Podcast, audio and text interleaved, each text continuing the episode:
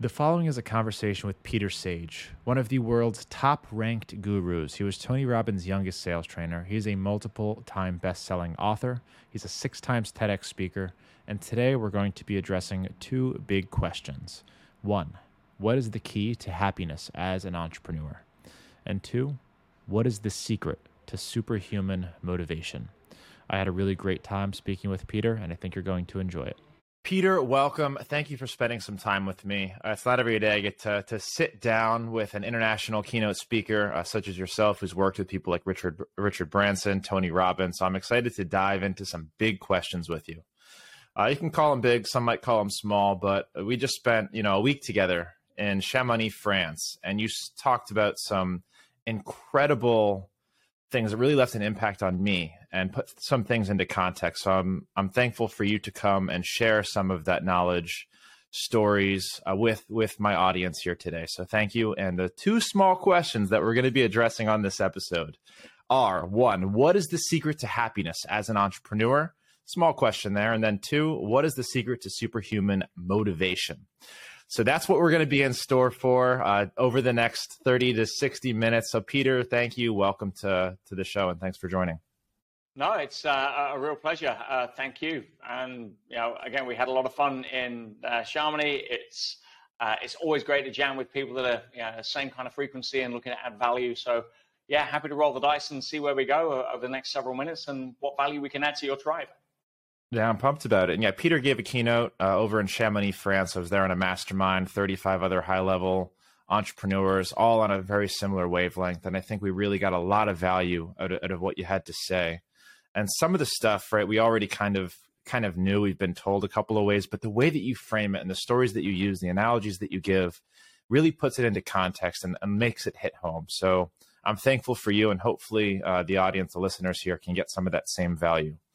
Uh, so, Peter, let, let's start with the simple one.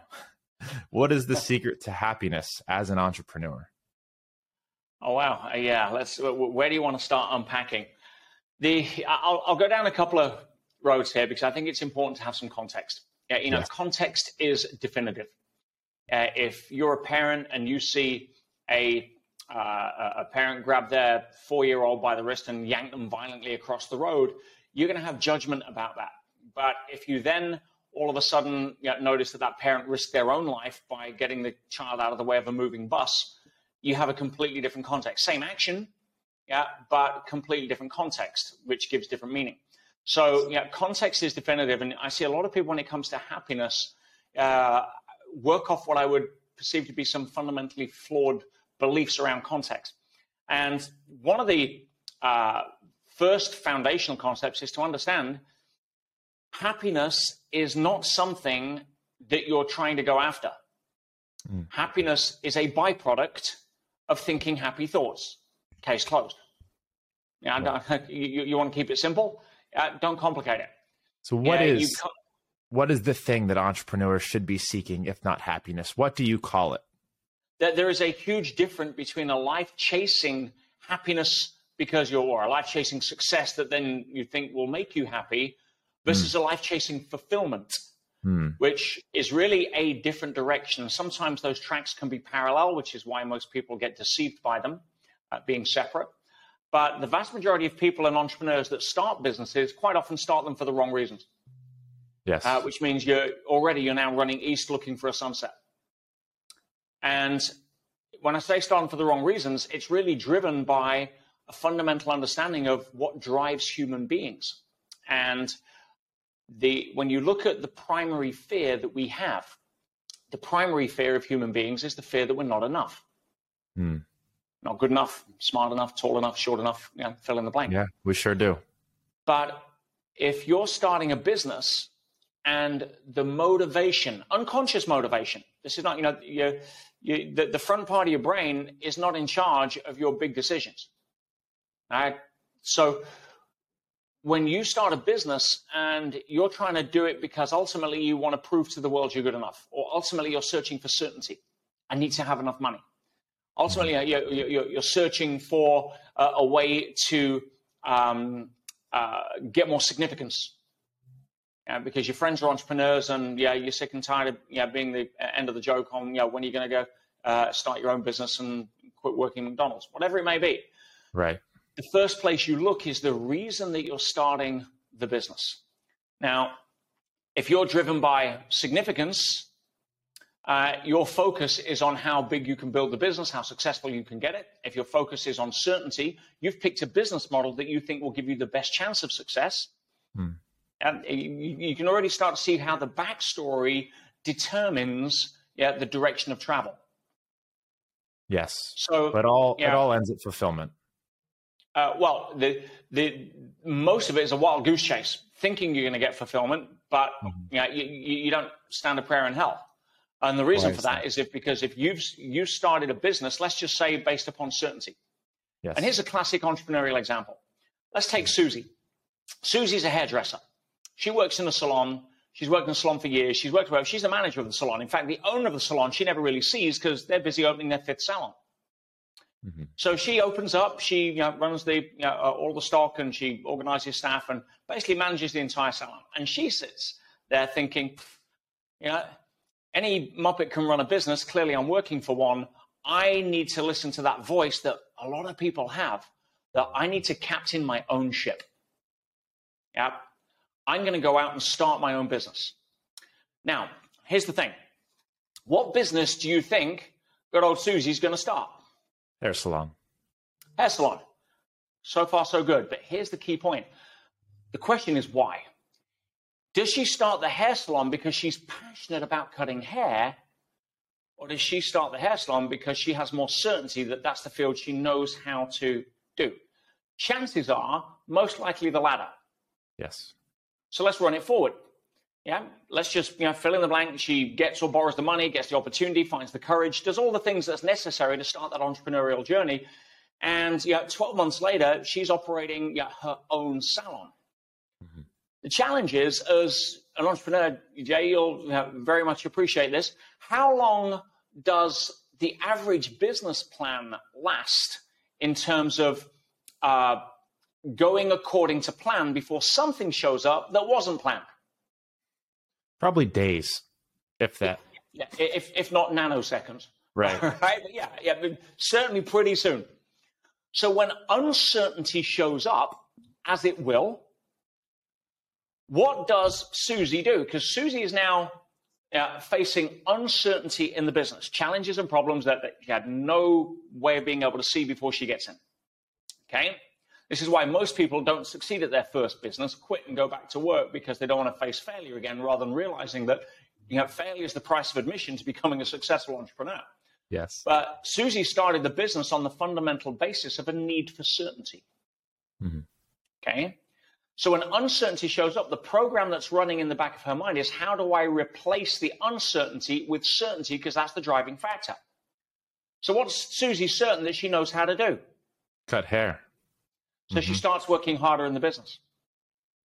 Now she's working more hours than she did before. She's cutting more hair, and she's probably earning less per hour than she did previously while assuming all of the risk and downside. Mm-hmm. Susie's not a happy camper. This whole entrepreneurial thing isn't as fun as she thought it was going to be. It's not as liberating as she was hoping. So let's rewind and play a different card.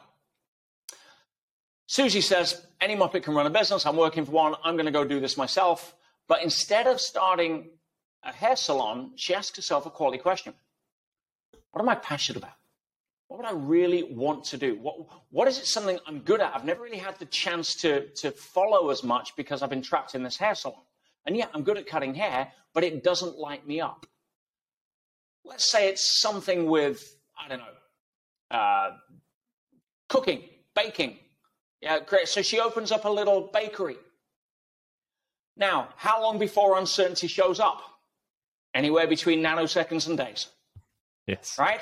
But at this time, because she's been driven by passion, not certainty, she's able to dig deeper to find the necessary resources to get through the uncertainty to the other side. You follow? Yes. And this is a question that I actually discuss with my entrepreneurial colleagues all the time. So I'm glad we're touching on this, especially when you're early on in your first businesses, when you're making money for your first time. Does it need to be something that you're passionate about? or can it just be a vehicle to make money and get to something that you're passionate about? Because oftentimes I've found that passion doesn't always align with a, a business model that is is going to be a good vehicle for making money. What, what's your thoughts there? It, it's a fair question, and let's just say that her passion is to open a bakery, but she feels she needs to get more money in a business that she can succeed at because uh, uh, she has the technical skills to be able to operate in more. Uh, for example, if she's going into her salon with the understanding that you know uncertainty is going to show up and cutting more hair ain't going to cut it. Yes. And she knows the game in advance, then she can make the call. Because the reality is she's most likely going to face the same amount of uncertainty in both. So why not pick something you love doing?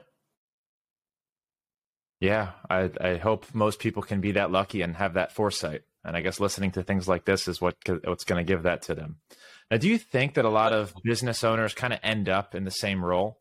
Say she does the hair salon and she doesn't love love cutting hair; it's not her passion. And then five years down the road, she's able to endure and build a hair salon. She's no longer cutting hair. Now she's an owner, an operator, uh, a CEO of that company.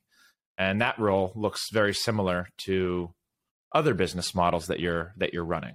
Uh, once you're overseeing, you're managing, you're overseeing marketing and expenses. Uh, that role starts to look really, really similar to uh, across different industries. Uh, what are your thoughts there? Uh, yeah, I, I think we may be confusing the title of entrepreneur with CEO. Yes, I guess because the two are different. And not every entrepreneur ends up as CEO. Is that is that the point there?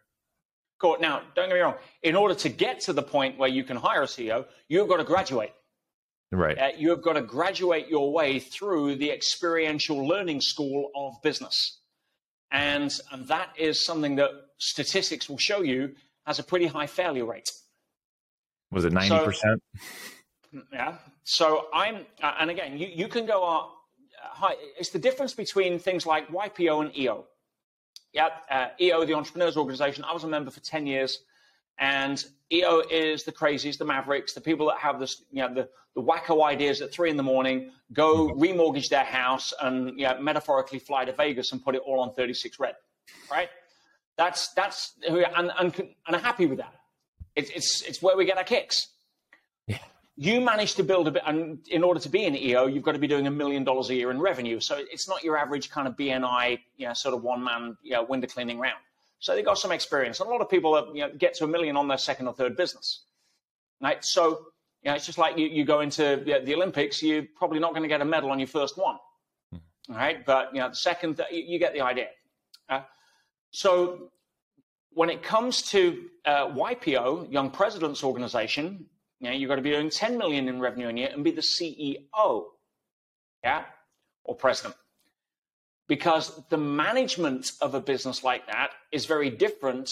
And you, you don't want a maverick being able to, you know, a, crazy being able to uh, run the business from the mindset of crazy. You need a crazy person to start the business from the mindset of crazy because somebody who's just invested you know, 100 grand or whatever in their education to get their MBA is essentially looking for certainty so that they can move into a business that is up and running that they can bring their value to.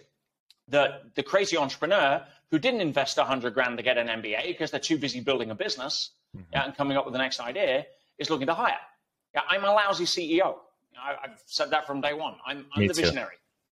Yeah, my, my, my, my Zoom title is Chief Visionary Officer right? That's um, come on. It's like, but you need a good integrator.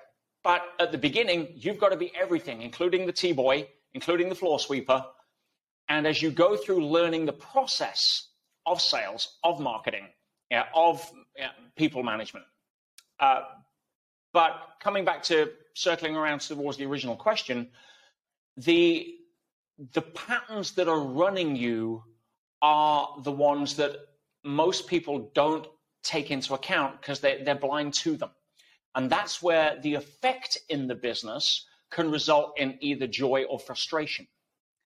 And so, to give you a practical example, if somebody is a control freak, uh, somebody's a control freak, and they uh, start a business, most control freaks when it comes to entrepreneurs are control freaks because their self worth and their net worth are welded together.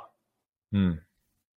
And therefore, if my net worth is threatened, i.e., if something in the business goes wrong and it could impact the viability, profitability of the business, if my self worth is tied to that, it then tr- triggers the fear we spoke about earlier the fear that I'm not enough. If my, you know, if my business loses money, yeah.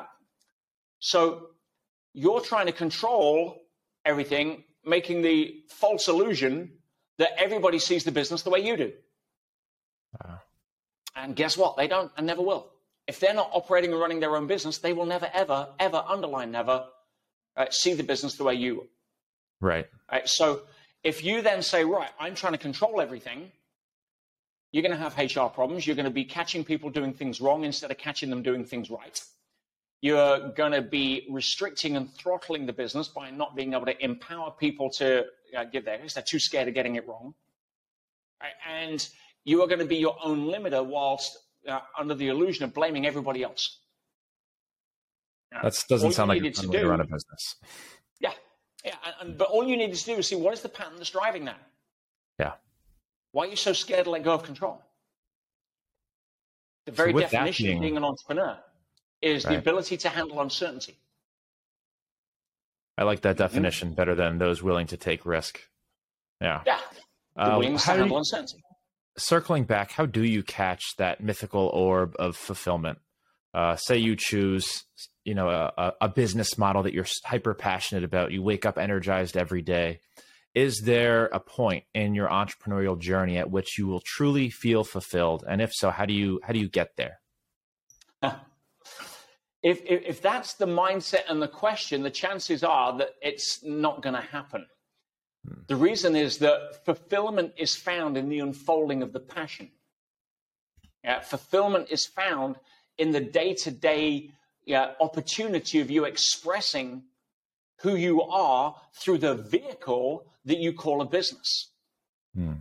So if it's not fun anymore, you need to look in the mirror. If it's too much pressure and too much stress, you need to look in the mirror. If you're not happy doing what you're doing because you're trying to make enough money to get to a place where you think you can be happy, you need to look in the mirror. Yeah, that's that's the key around that. Now, again, what is happiness? Happiness is a byproduct of thinking happy thoughts. Yeah, what is anger? Anger is a byproduct of thinking angry thoughts. What is depression? Depression is a byproduct of thinking depressing thoughts. You want to stop being angry? Stop thinking angry thoughts. It's, it's uh, again, the fact that most people don't have control over their own sense of emotional mastery is a wonder to me because it's the first place you would want to go in order to be able to have a fulfilling or successful life. Your relationship to the context around the game that you're playing in life is everything. Yeah, two men sat behind prison bars. One saw mud, the other saw stars. Yeah, your condition never defines you, Jay. Always gives you the opportunity to define yourself. And when you can rise above the incessant drama, because we know there's going to be days where your best customer quits for your, your most feared competitor. There's going to be days where your number one staff member gets offered a better deal. There's going to be days where, you know, you, things just go wrong. And if you don't have a way to rise in the face of that with a smile, or say, hey guys, we need to call a war room. Let's come in. Yeah, stay calm. Nobody panic. Yeah, we have a situation. Let's figure out how to get through this. Because there will be dark nights of the soul, whether you're in business, whether you're in life, whether you're in a marriage, whether you're in a, it doesn't matter. It's always going to happen by design. So preparing who you are to rise to that rather than capitulate to it is one of the keys to leading a more fulfilled slash happy life. So, for those that are in business or running a business that might not be their passion, uh, and they're clearly unfulfilled, and they're they're pushing, they're making more money, and they're trying to reach that, is there any way to personally develop yourself to become fulfilled in the business that you're already in, without saying, "Shit, I'm in the wrong business. I guess I should start over." Uh, and pursue my passion. Is there any advice you have for those people to recontextualize or reframe what they're doing to try and uh, Im- improve their relationship with their business and, and reach fulfillment? ask better questions. You know, mm. questions direct focus. Questions are the steering wheel of the mind. And yeah, your brain is like a it's like a faithful dog. If, if you throw a Labrador a stick, it's going to go fetch the stick and bring it back. You throw your brain a question, it'll go fetch the answer and bring it back. Which is why if you say, "Why do I feel like crap?" it's going to go and fetch the stick and bring the answer back. Right? Oh, because you're you know you're an idiot. You don't take your health seriously. Oh, because you know whatever. Oh, why am I? Uh, uh, why am I not succeeding? Oh, stick thrown. Yeah, dog fetch.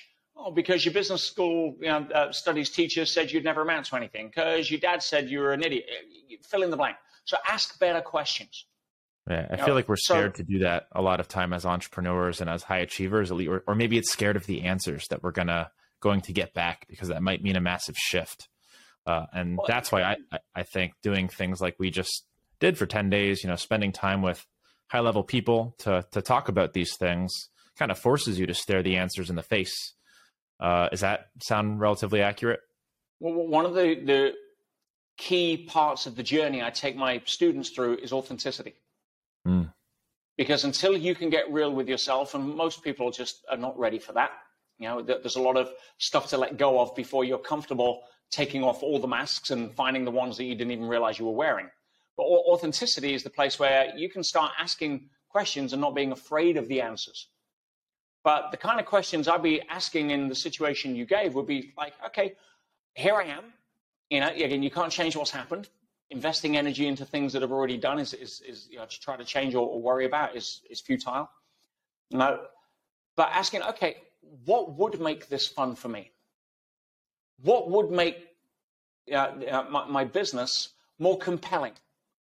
How can I design myself into the equation in a way where it's less stressful or boring or monotonous or you know um, uh, risky or whatever it is that's triggering you at the minute. So again, just asking the questions rather than reacting to the day as it comes at you like a tennis ball over the net. Now, and so many people feel like they've got, you know, one racket and 30 balls coming at them each mm. day, yeah, per minute. So, yeah, if you realize that, well, I need to ask a better question. How, why don't I, you know, is there a way I can just turn the ball, you know, chucker machine down a bit? right? Is there a way I can get a better racket? Is there a way that I can you know, improve the forehand or stand on this part of the court so that I actually enjoy serving rather than you know, expose the weakness of my backhand? You know, I, it's metaphorical, but you get the idea. Asking better yes. questions to set yourself up to win rather than react to a losing game. I'm overall very satisfied with the answer to that small question of how to become happy and fulfilled, which is, and correct me if I'm wrong, choose something that you're passionate about and fulfillment should come. If it doesn't, you need to be able to ask the questions and look the answers in the face and do something about it and be authentic uh, in whatever it is, uh, and probably a little bit kind of st- being able to look at yourself honestly, authenticity, and and and act on those things. Uh, so that's yeah. very helpful. Is that is that accurate?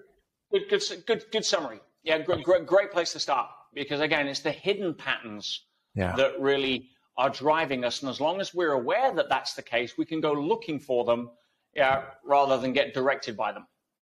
Very good. And a lot of what we discussed in terms of getting in touch with your emotions, think happy thoughts to be happy, think angry thoughts to be angry, is a really good transition into my second small question, which is how do you find secret human, superhuman motivation uh, in in your everyday life? And you told me some amazing things that you are doing, some things that I didn't even know exist. They are that brutal and that horrible to think about experiencing that I, I haven't read about them, I haven't seen them, and you were telling me this. I'm like, this is like ancient types of torture. how do you how do you find the motivation to do things like that? Well, if if that was how I held them, I'd never find enough of it. right. It's all about framing, I guess. So, how, what is the secret to your superhuman motivation? Uh, it's understanding the difference between motivation and inspiration. What is the difference? See, mo- motivation is something that we need to force us to do something we don't really want to do. Yes. You don't need to motivate kids to get up early on Christmas morning. True. Right? You need to motivate kids to get up early on Monday morning when it's time for school. right? Same time of day. Hmm? It's the reason behind it and your association to it. Now, uh, one of the uh, events that I'm guessing you're referring to is the Transatlantic Rowing Challenge. Tell us about that. Yeah, so essentially, I live in the Canary Islands. I'm, I'm here on the beautiful island of Tenerife. I've been here for a few years now. And uh, the closest island to us is La Gomera, which is famous for where Christopher Columbus set off uh, in search, actually in search of Asia and went the wrong way and found America. Uh, lucky for you guys. So he uh, uh, he went across the Atlantic from the Canaries, which is just you know, a few miles off the west coast of Africa, and ended up in Antigua uh, or in the you know, in the Caribbean. And so uh, that's our uh, our route. On the same day, December 12th, every year, 40 little boats, uh, which are only you know, kind of like three people long, uh, set off. And you can do it as a four or as a three, as a pair, even singles. And I'm doing it as a pair next year. And the, the routine essentially is two days, uh, two hours on, because one person's rowing at a time, and the other person's got downtime, which can either be sleeping, uh, cooking, uh, uh navigation. There's a whole load of stuff to do on, on, the little boat. And then you swap. So two hours not rowing, two hours non-rowing, two hours rowing, and that's 24/7. So polyphased, you know, throughout.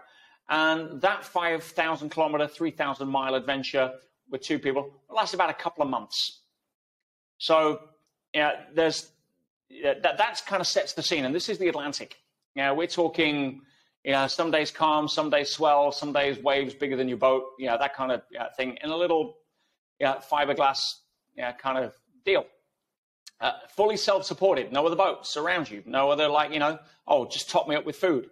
Uh, no Domino's pizza delivery, no Uber. It's uh, when, once you're gone, you're gone. And two months later, hopefully, you'll end up in uh, in the uh, Caribbean. So yeah, I, I, was fascinated by this particular challenge, and the reason I was fascinated, yet not terrified, yeah, different language. Right? The reason I was fascinated was because one of the things that I've spent many years teaching is the art of self mastery, hmm. and self mastery is all about what happens above the neck. Well, if you if you want to get into it more, more you know, the alignment of the heart and mind together. But you know, essentially, it's how do you master yourself? And if you look at, I don't know, let's just throw out a situation. It's two o'clock in the morning.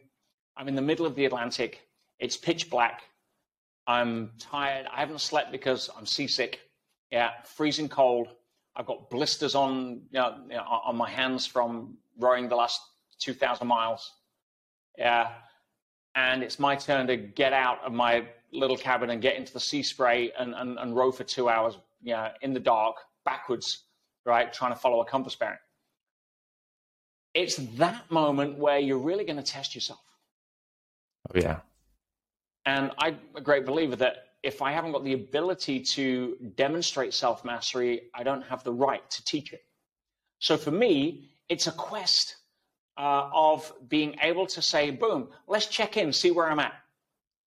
Yeah, still got what it takes. You know, it's, it's like, you know, you, if you're a personal trainer teaching marathon running, but you don't run marathons, mm, I don't think people should pay you.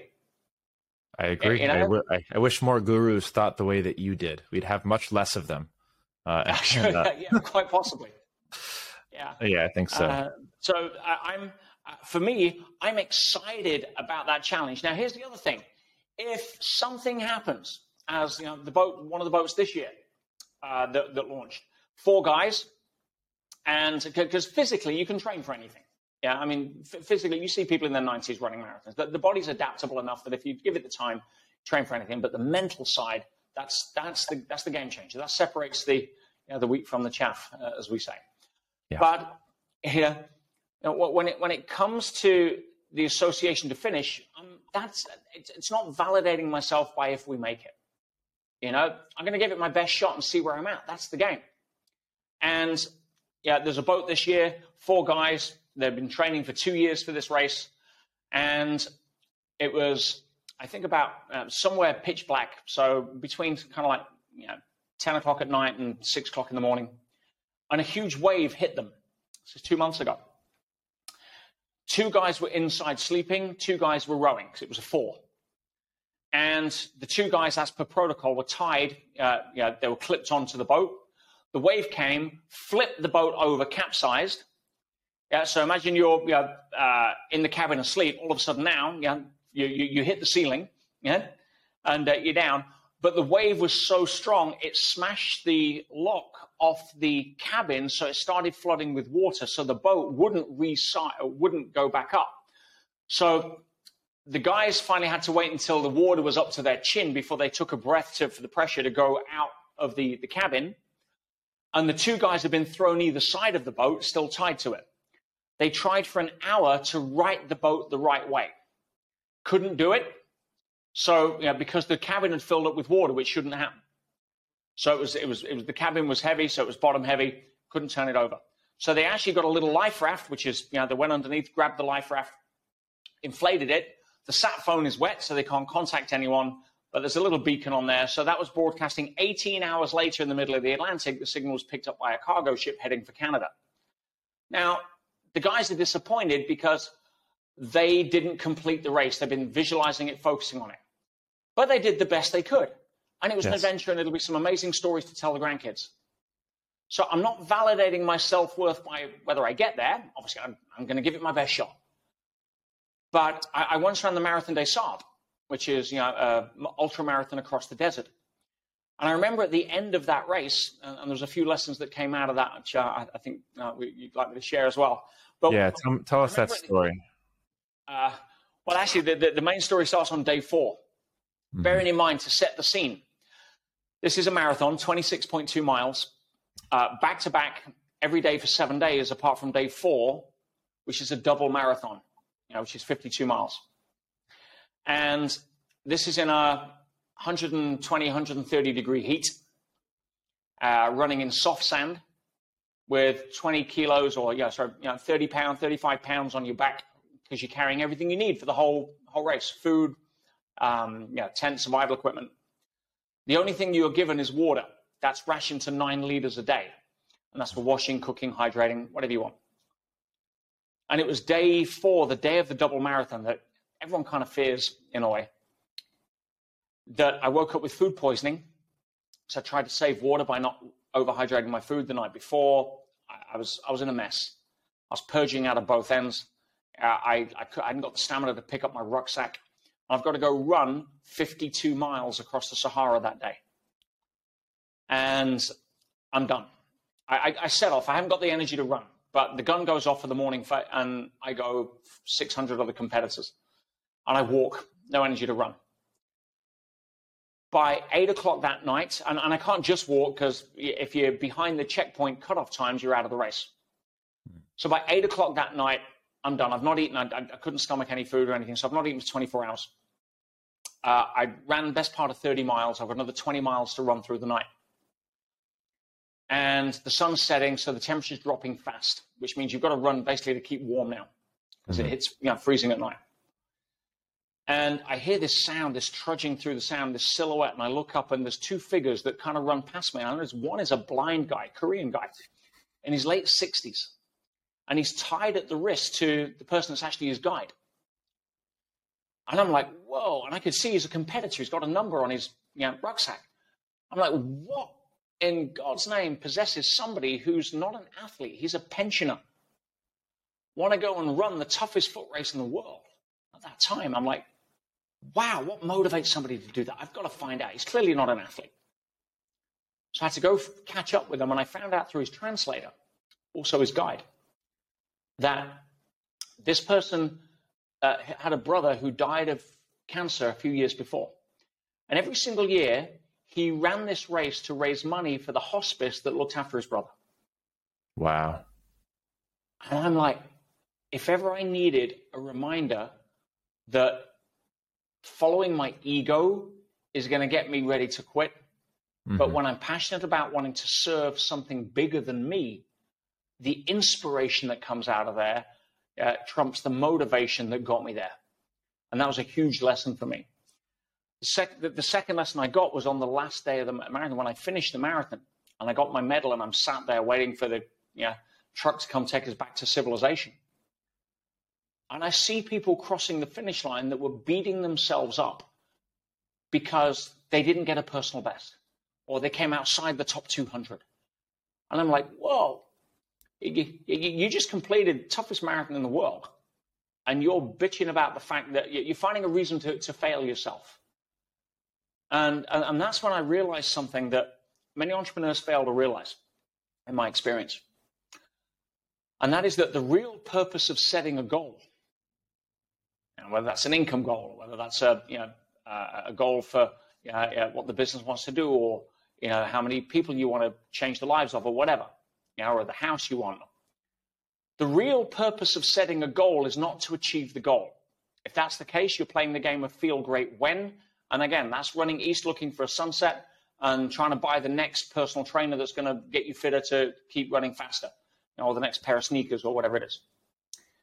Instead, when you realize that the real purpose of setting a goal is to see who do you need to become in order to achieve the goal. And when you look at it through that lens, the game's like there. If you, you manage to get three quarters of the way through that marathon and then you know end up being taken out of the race because you got bit by a camel spider or you know rattlesnake or, or whatever it may be, or just couldn't do it anymore because your feet were too beat up. The, who you needed to become to show up to that marathon already you know, speaks volumes. Yeah, forget that the marathon's almost the inconsequential. Getting the goal is almost the inconsequential part. Right. Who you've become is what matters. That's the amazing thing is the growth that you had to endure to become that person. That's powerful. Way more people quit, yeah, before they got on a plane than quit during the marathon. Hmm. Wow. Now, Peter, this is pretty advanced stuff, right? You're signing up for two months on a on a boat with another guy uh, with nothing to do but row and look at the stars. You did a hundred mile race in the middle of the desert. This is not stuff that the average person can even contextualize doing. But there's levels to this, right? Who you had to grow to become this person.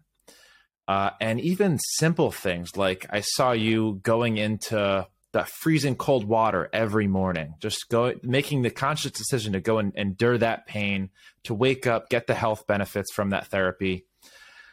How do you take the steps to become that person? Even if it's the smallest thing, like taking an ice bath or getting out of bed at 5 a.m., what are some simple things that people can do to take steps in, in that direction? Uh, and I, I, love again the language here because uh, that's the first thing you do is change the language right? to, to endure the pain of the freezing. I didn't feel any pain. I was exhilarated. Discomfort, many would call it. yes, but that's because the, the first step of emotional maturity is to understand that life is a growth centric experience, not a comfort centric experience. And when you wake up to that, life, the, the game of life changes. And the, the, again, the first thing really to do is to change your story. The story people tell themselves is the issue, not the issue. Right? People say, oh, yeah, I, I have a, a, money problem. No, you don't. You have a story about money problem. Hmm. I'm sorry that you know there's been more money printed in the last 10 years than ever existed in humanity. There's more opportunities to generate abundance than has ever existed in humanity. There is not a money problem. You don't have a money problem. You have a story you tell yourself about money problem. Right? It's like, you know, when you realize you can change your story, most people are like, as I say, I, I, I want to go earn money rather than I am money. Uh, or, you know, when I was borrowing uh, money for uh, one a, a huge uh, project that I was building in the uh, 2008 2012, which was to generate uh, a new form of energy from space to transmit solar via wireless back to Earth for 24 7 baseload solar. Multi billion dollar project. And we raised millions of dollars. We're working with governments all over the world. You know, I got yeah, some of NASA's former uh, top employees. I was working with uh, Boeing. It was a major project. But when we went out and the 2008 slash 9 crisis hit, mm-hmm. and the liquidity dried up, and everyone says you can't find any more money in the marketplace. And I'm thinking, well, that's your story. I don't mind. That's your movie that you're starring in. I'm starring in a different movie called The Abundance Movie. Right? So for me, I had a different belief. My belief was there is more money out there that wants to be lent than there are people that want to borrow it. And that was my belief, and money flowed in faster. Is that mindset trainable for somebody that does have a negative story and wants to embrace this and change their story, change the words that they use? For example, instead of calling it discomfort or pain, calling it growth and exhilaration and energy. But you keep falling into these patterns. Is there a, a way to get out of that pattern of thinking? Let me ask you a question Is your body trainable? Yes. See, you don't look at somebody who's overweight uh, and say, oh, I'm really glad I wasn't born with that body. No, there's no such thing as a good or a bad body. There's a trained or an untrained body. There's no such thing as a positive or a negative mindset. There is a trained or an untrained mindset. And the challenge is you have what's called the law of conformity operating 24 7. The law of conformity says environment beats will over time every time. So uh, the easy way to translate that is you become who you hang with. So if you hang around with nine recreational drug users, I've got news for you. You're going to become the 10th. Yes. You hang around with nine kick ass motivated entrepreneurs that love getting up at 5 a.m., doing ice baths and talking about 10xing their income and, and having a blast and you know, facing the uncertainty with a, a, a, a smile. You're going to become the 10th or they're going to kick you out of the game. Right? It's, it's the law of conformity. Yeah, choose who you want to hang with. we don't get to vote, Jay, unfortunately, uh, how, uh, whether or not we are programmed. We are programmable by design. Cybernetic organisms, we are programmable. And you can tell that because if you decide to go to Australia for a year and come back to uh, wherever you are in the US, were you, you in Austin? St. Petersburg, Florida. Okay, so okay, St. Petersburg, that's it. It was the rest of the gang from Austin. Right? So you come back to Florida, some of your friends are going to say, Hey, Jay, you've got an Australian twang. You picked up a bit of an accent. But I know if I look at your schedule for the last 12 months through your calendar, I won't see any appointments for accent school. You didn't go to learn an accent. The accent happened because you adapted to your environment unconsciously to the point where it impacted every word coming out of your mouth, right? Yes. Well, when you look at it through a, a financial lens, most people are suffering from a pretty poor financial accent because they hang around with people that talk about scarcity, uh, that you know, money's hard to come by, that you've got to fight for it, that blah, blah, blah. Fill, fill in the blank. Right? Uh, limiting beliefs around money. So, what's the best way to get rid of limiting beliefs? Hang around with people that don't have them. Right? Because after a year being back in Florida, you don't have an Australian twang anymore. Uh, it's, right. it, yeah. So the mindset is trainable, but if you're consciously trying to train it, that's a good start. But you may as well have the current of the river flowing in your favor. So it's a lot less effort. And that is surround yourself with people who are going in the direction that you want to go, that have the mindset you want to adopt, because it will brush off on you just the same as an accent. It's funny how how you put things, how you how you phrase them. It's something that I felt like we already had the answer to. How do you become motivated? Well, duh, like the the law of you are who you hang around applies, but the way that you uh, put it in terms of analogies and, and phraseology uh, puts it really into context. So I agree. It's it's simple. It's powerful. Uh, and if you're, yeah, of course, it's a it's a superpower of yours. If you if you hadn't already known.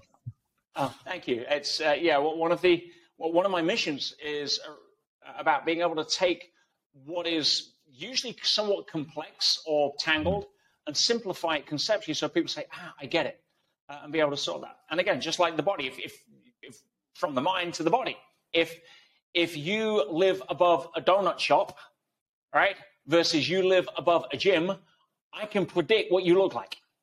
Yes. Yeah, it's the environment that you continue to put your body in. And it's not about trying to force yourself 100%. We're human. Right? You're going to have ups and downs. It's like happiness. The, the purpose of life is not to be happy. You don't, I didn't want to be happy at my mother's funeral. Right? We, we experience a range of emotions as human beings. But it's where do you live, where do you visit? Yeah, if you live in the gym, you can visit the donut shop once in a while, it's not going to have an impact. But if you live in the donut shop, I've got news for you. You can visit the gym once in a while, it's not going to have an impact. So right. where do you live versus where do you visit? And if you start visiting too often, you know, be mindful you don't start living there. Speaking of habits, I would love to ask you about what your morning and nighttime routines are, because you seem like a guy that's got that pretty dialed in. I'm curious what they are. I appreciate that. I've been talking about morning routines, you know, way before I, I think I think when Hal Elrod was at school, right? Uh, but for me, it's how, how, you start the day is the foundation. You know, you don't go to the gym uh, and not warm up, right? If you want to avoid injury, right? You don't have an opera singer you know, not do half an hour vocal exercises in the green room you know, before hitting the stage. Mm. Yeah, it's just the morning routine is your warm up for your ability to generate your reality, to create your day. And if you want to run out yeah, and just get on the starting blocks when the gun goes bang, i.e., yeah, wake up, check your phone, get in the game, without warming up by recentering yourself, connecting to the power of meditation so that you can have an impact on probability distribution in the outer world. Right? So that you, know, you can have a connection to the reasons why you're doing this and have easier access to train yourself to be grateful rather than fearful.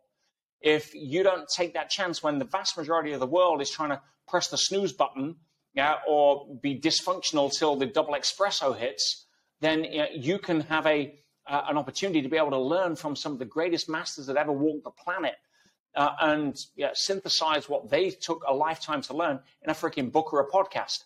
You know, it's that's your time. That's your game. That's the place where if you want to be an athlete that wins the gold at the Olympics, warm the hell up before you hit the track. Right? So, you know, if you if you do that, I've got a good friend of mine actually. His name's Derek Redmond, and I think nearly half a billion people have seen his video at the Barcelona Olympics where he's running and he pulls a hamstring, and his father comes out of the crowd to help him across the finish line. So it's a really powerful piece uh, on there. But you know, that's the kind of way that I see people. People get hamstrung through their day because they don't warm up. I'm sure Derek warmed up. It was other things that was going on on pre-injury, right? But you know, when you when, when, you don't take your time for your morning routine, mm-hmm. you will start it, it, It's like again, no pilot gets into the aircraft without a pre-flight briefing. Yeah. Yeah. Pre-engine check.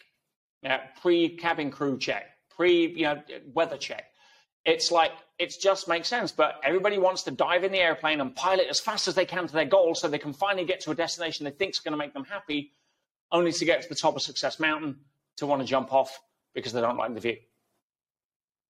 So, with that being said, and fully convinced that morning routines are necessary, what is the one that you've adopted? What does that look like every morning? Generally, 5 a.m. guy. Yeah, 5 a.m. Wake up, jump in a freezing cold river. Uh, that, yeah, that was last week in, in Chamonix. Uh, no, ge- generally um, 5 a.m. I was up at four one day this week just because I woke up at four and I thought, you know, okay, let, us go play. Gives me an extra hour on my morning routine. Uh, but yeah, generally five. If my body's um, saying it needs more sleep, I will listen. But there is a power to understanding the body's need for sleep and your mind's justification of wanting comfort. Mm. Yeah, which is why you know I think we all wear Oura rings and, and, and track our sleep yes. yeah, on there. So uh, I uh, I get up, I go downstairs, I, I have a I, I hydrate. I'll do a uh, alkaline water and a, a pinch of salt. Yeah, when you you switch the polarity of the cells at night, it's magnesium that'll trigger the you know, polarity. In the morning, is sodium that triggers the polarity. Mm. So I take magnesium at night uh, and, and, not magnesium oxide, which is what most health you know, uh, uh, companies sell because it's cheap and it's crap. Uh, but decent quality magnesium, glycinates, threonates, you know, citrate, uh, many forms of magnesium. So I'll take that at night. So in the morning, I'll flush the body and with a, you know, a decent yeah, pint yeah, or, or liter of, of water with, so you know, I'm six foot three, so you know, I don't do egg cups. Right? Uh, I will then go downstairs. I have a meditation room in the basement of my home, uh, and I'll go down and I'll do my study. Mostly read to start with. Uh, I'll watch my mind movie. I create mind movies, inter- uh, interactive vision boards, yeah, multimedia type vision boards. And so I watch that. Uh, in fact, this morning I watched that on the uh, the 80 inch screen uh, up here with my, my headphones, so I don't wake anyone else up because I'm the only person in my household that does morning routines at that level. Um, and then I will go downstairs, as I say, uh, do my my study, do my movie, and then I will pick a meditation. And some mornings it's active meditation, uh, where I'm actively visualizing and adopting the future that I want now and feeling that and flooding the biochemistry of the body as if it's already happened. To quote the late, great Neville Goddard, uh, adopt the feeling of the wish fulfilled. Mm. And sometimes it's passive meditation where I will just get into what we call point consciousness, drop my brain waves around four hertz, uh, and just stay there and uh, and keep the body in a state of, of stasis. Uh, How long do you meditate and do you use any devices? Uh, HeartMath, I was about to mention. Sometimes I'll do HeartMath. If I'm doing HeartMath, anything less than 20 minutes is a waste of time, to be fair. You see people mm. say, oh, look, look at my five minute score on HeartMath. It's like, you know. Um, meditation, um, uh, the one I did yesterday was an active meditation. It was guided uh, by Dr. Joe Dispenza. I'm a big fan of Dr. Joe. I followed him since What the Bleep. And that was 52 minutes. Wow. Uh, but it's a long meditation. Speak, yeah, and I'll uh, anything less than half an hour, you're kind of dabbling. Yeah. yeah. You'll have to check out. Uh, it's a, a, biohacking device that I use called Muse. It's a oh, portable. Yeah, yeah. No, I, I, have. I, I got the original Muse when Dave, when it came out. I think Dave Asprey recommended it, uh, yeah. and then um, I got the. Is it the Muse Sleep? The Muse Comfort? I don't know. I have the, I have the Muse 2. It's. Let's see it. And there we go. Yeah, there we go.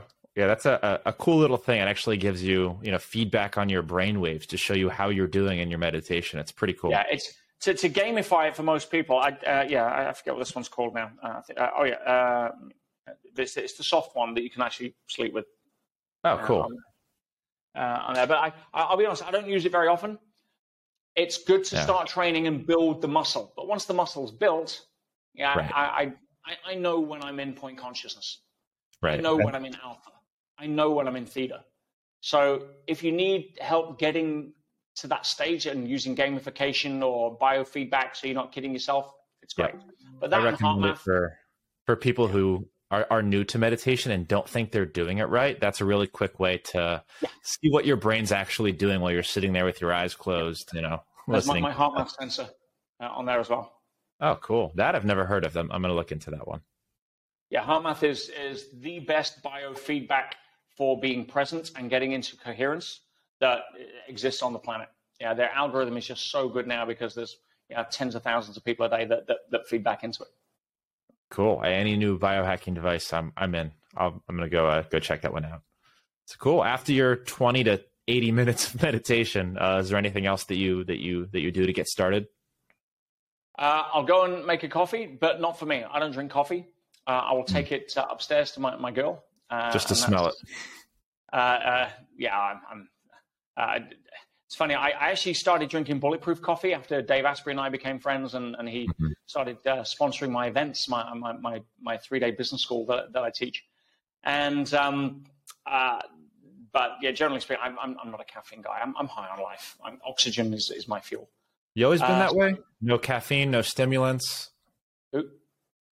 Have you always been that way? No caffeine. You've just been able to. Uh, that's that's a superpower, yeah. I think, as well, to be able to go through life energized without the help of any anything in, ingested from the outside world. Well, do, do, it on your terms, because you know if I'm driving home late, you know, and you know, uh, in a fast car uh, on the highway, and it's uh, I'm a bit sleepy then yeah, I may go get a Red Bull. Why? Because at that particular point, I don't want to end up as a statistic. Right? right. But I'm, I'm choosing, I know, once every couple of months, whatever, if in that scenario, to go and engage on my terms rather than be a slave to it because now I'm, yeah, I'm just another statistic for a caffeine drinker or, or whatever. So yeah, there's, eh, I'm not militant. You know, I'm not anti-caffeine. Uh, I'm anti-dependency because yes Everything you have, you already need. The only thing stopping you is your story about why you think you can't. Right. At this point, I'm sure self motivating is just a reflex for you, which is a, a really great kind of light at the end of the tunnel goal for people to, I think, strive for who are on pills to wake up, to go to sleep, to drink coffee, taking Adderall to work. Uh, I think it's a good, at least for me, something to think about as I'm working on my personal development, um, self mastery, as you call it, is the ability to just kind of go inside and find whatever it is that you need emotionally to control your your energy levels just on, on demand on tap. I think it's a superpower nowadays. I, I appreciate that. Again, it's sometimes it doesn't happen overnight. Sometimes it can be a significant emotional event that changes everything. Yeah. And if you see people that have gone through things like a near death experience or beaten mm-hmm. terminal cancer or something like that, they have a different relationship to life. There's a gratitude, there's an effervescence there, there's a not sweat the small stuff there because it puts it in perspective. Yet you've shifted your contextual relationship to the game. You know, people talk about you know, the, the whole concept of ownership. Oh, I need to own my home. I need to own my next toy. I need to own whatever. You know, I've I've made it and lost it many times. You know, it's, right. it's part of the game of being an entrepreneur. We, we, we get that. You know, I, I, got wiped out five years ago, third of a million in debt, no credit rating, etc. You know, now you know, back in the game and you know, winning multi-million dollar awards and, and blah blah blah. But yeah, for me, it's not the having it; it's the getting it. It's the journey. It's the adventure. And yeah, there's going to be down times, just like there is yeah, in, in everything. It's part of the game. Yeah, what does life bring you? Same as it's always brought you challenge and opportunity. Yes. Uh, and so if we you know, start to get to a point where we think we get obsessed with ownership, we need to remind ourselves that there is no such thing. Mm. Ownership is a concept that we create to give ourselves some sort of feeling of superiority or certainty. Interesting. Right? Now, I, if you say, well, no, I own my house, here's the deeds, and I've paid off my mortgage, great. What plans you got for taking it with you at the end of this movie? Yeah. Yeah, that's powerful. It's like, no, yeah, you. I remember I was in South Africa one time, and uh, uh, we're doing a, a trip around the garden route, and I was with a uh, my my ex fiance uh, at the time, and I designed and, and, built this this beautiful ring, you know, like one hundred and thirty thousand dollars. It had eighty plus stones in, and blah blah blah. It was beautiful. It was a, the center was a you know, you know, two and a half carat yellow and surrounded by sapphires and more diamonds. And anyway, you get the idea. It was it was a fancy bling. She's a fancy blingy girl. She got a fancy blingy ring. Lucky lady sounds like. Yeah, and um, we go and we start swimming in a river. We pull up and start swimming in a river. Now, South Africa, got to be careful. You know, you got crocs and, and what have you. But it, it was a it, the reason I wanted to do it is because it was a very unique river. It hmm. was the color of Coca Cola, and it was a not a great min- color. It was a mineral that the rocks. It was natural, but it was it was still you know, pure. What have you? It was a mineral in the in the river. It was this specific place that turned it into the color of Coca Cola. It was, it was it was fascinating. Never swam in a river like that.